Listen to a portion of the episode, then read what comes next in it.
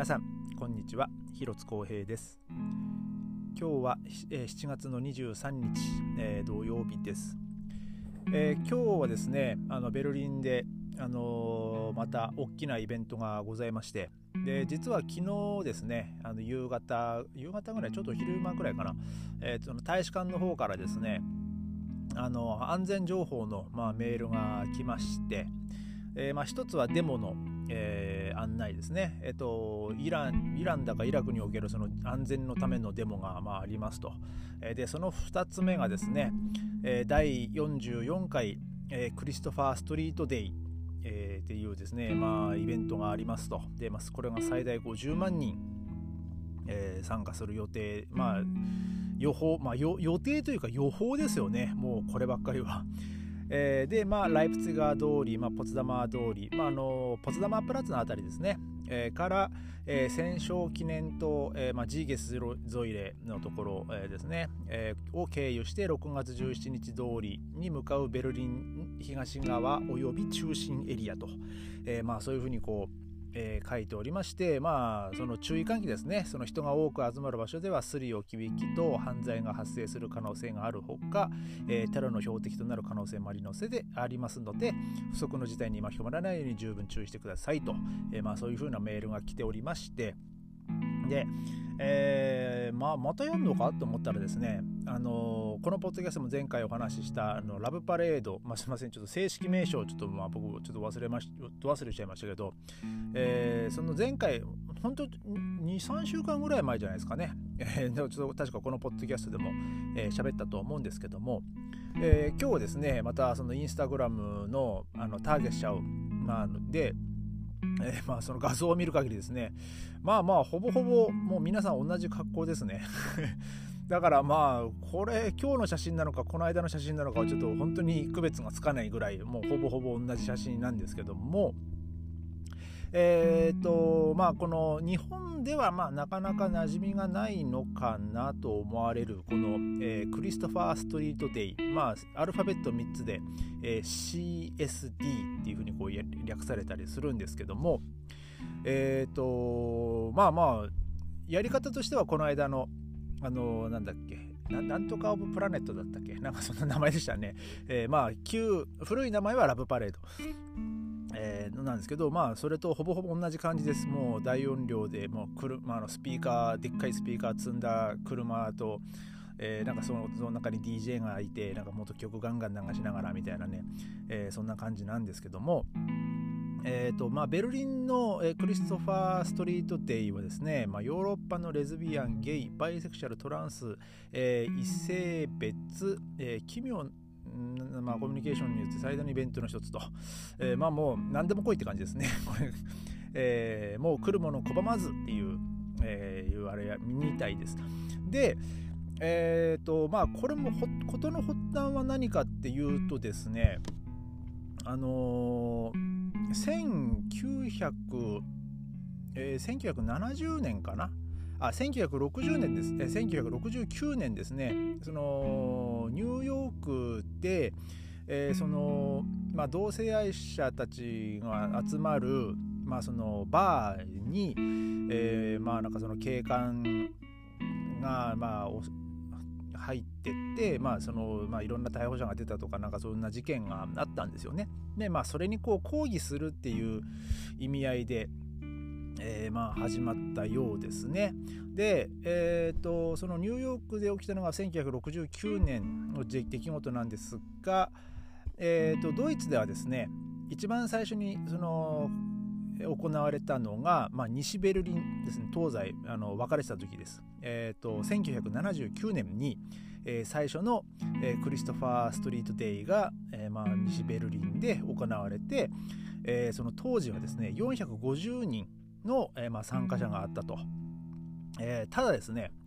えー、そのケルンっていう地区があるんですが、まあ、ケルンもですね、まあ、なかなかそういう、まあ、同性愛者の方々が多く住んでら、いらあの住んでる、えー、地区というか町でございまして、えー、そのケルンではですねあの100万人が、えー、集まったと。すごいですね。もう100万人が、まあそのえー、クリストファー・ストレートデーを、えー、祝ったっていうふうにこう書いてますね。でで、えっと、これもまた僕もちょっと知らなかったんですけどあのねまあ、同性愛者の方々を表すレインボーフラッグがあるんですけどあのこの、まあ、レインボーフラッグというのがね普通にレインボーレインボーって言われるとねあのみんな7色だと思うんですが、えーと、結構ですねこの同性愛者の方々がこう掲げてるレインボーフラッグは実は 6, 6色なんですけどただこのクリストファー・ストリートデイの、えー、このフラッグはあの13色えー、あるみたいです。ちょっと僕もこれ知らなかったんですけど、ただですね、僕この旗はね、見たことがないですね、正直。うん、まあ結構これは、これ知らない人はね、多いんじゃないかなと思います。本当に、えっ、ー、と、まあちょっとまあ、気になる方はねあのちょっとネットでこう画像を検索していただくとまあ分かると思うんですけども13色かよっていうね、えー、ちょっとそんな、えー、あれですね。で、えっ、ー、と、昨日かな？昨日とか一昨日にですね、あの、ベルリンの、あの、国会議事堂があるんですけども、えー、そこにもですね、こう最初にこの、レーゲン、暴言、フラケ、まあ、このまあ、これも6色なんですけど結局かかったのはね、えー、があの掲げられたんですよ。でこれもなんかニュースになってましたね。あの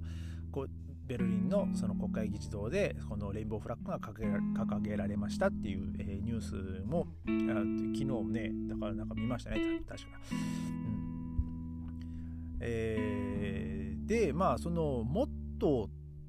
まあ、果たしてこの今年の、まあ、毎年そのモットーが違うんですね。えー、モットーが、えー、United in Love っていう、えー、モットーらしいです。でまあこれはですねまあその憎しみとかあとまあそのあと戦争ですね、うん、あとまあその性差別とか、えー、に対してのあそういうまあもにまあそれで決められたまあさあの定められた、えー、まあ今年のまあモットーらしいですね。で、えー、まあ今日もですね、まあ、いっぱいの人がまあ参加したようで、えー、もう僕今日ね仕事の帰りね電車乗ったらもうすごい、えー、もう、まあ、この人たち絶対行ってたんだろうなっていうよねもう本当服装でわかるような、えー、方々がねあのいっぱいでしたね。まあえー、まあね、本当皆さん楽しんでらっしゃるのはまあもちろんいいんですけどもね、あのー、ただまあ僕という僕から言わせてもらうとですねあの電車の中はマスクしようねと、えー、あの そんな感じですよ。もう本当ベルリンもですね、えー、もうかん今日本が今そば今すごいんですよね。もうえっ、と何万人でしたっけ？10, 10万人行ったんでしたっけ？日本ってね。えっ、とちょっと待ってくださいね。今今日のちょっとロベルト・コッホのあの感染者のあれをちょっと、まあ、ドイツのやつをねちょっと見てみましょう、えーと、ドイツもですね実はちょっとこう増えてるんですよね。えっ、ー、とまあベルリンはですね昨日昨日の、まあ、陽性者っていうのは2850人、えー、まあ、いまして、まあ、ドイツではまあ10万人10万7880、えー、10万7819人ですね。えー、の方がまあ新規感染者として、えーまあ、ちょっと数えられてるようで、えーとまあ、僕もね日本のニュース見たらねもうなんかもう 10, 10万人超えた日本も10万人超えてるみたいですからね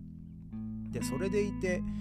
えー、と何でしたっけその療養中の人、まあ、だからその感染して、えー、まあそのポジティブと、えー、判定されてる方々は、えー、もう100万人いるっていうですね、えー、その日本でねなんかもうそのニュースもまあ見ました今日。もうねすごいですね。もう第7波ってこう日本は言われてますけども。ね。えー、まあねもう本当にどう、まあ、気をつけようがないですね、もうここまで来るとね、また。えー、まあ、もしかしたらね、日本また入国する際にね、その隔離期間とかね、設けられるかもしれませんし、ね、ちょっとね、僕のその職場でも、結局今年日本帰んのとか えー、そんなこと言われるんですけど、いや、結局もう今の段階だとまたね、いつクアランティーネというか、その隔離期間がね、設けられるかもわからんし、うん、まあ、なので、まあ今年も多分帰んないかなみたいな、まあ話はまあしてるんですけどね。まあでも、やっぱねこうもうほぼほぼもう3年になりますからね、えー、帰らないでねまあちょっと日本帰ってねあの温泉行ったりとか、まあのんびりしたいんですけどもまあでもかといって日本帰ってねまた この感染のねその渦に身を置くっていうのもね、なんか今度今度帰ってくる時にねまた大変ですからねもし日本で感染しちゃったりしたらね。ねだからそういうこともあるんでちょっとまあ今年もまあ今年もというかまあ来年もなのかな、うん、ちょっとねまたベルリンで、えー、おとなしくしてようかなと、ね、僕は思います。まあただ、えー、今日はねまあそのクリストファー・ストリートデーですか。がそれがまあベルリンではですね、まあ、盛大に行われました、えー、という、えーまあ、お話です。えー、まあ、明日、え、日曜日ですね、ちょっとまあ僕は、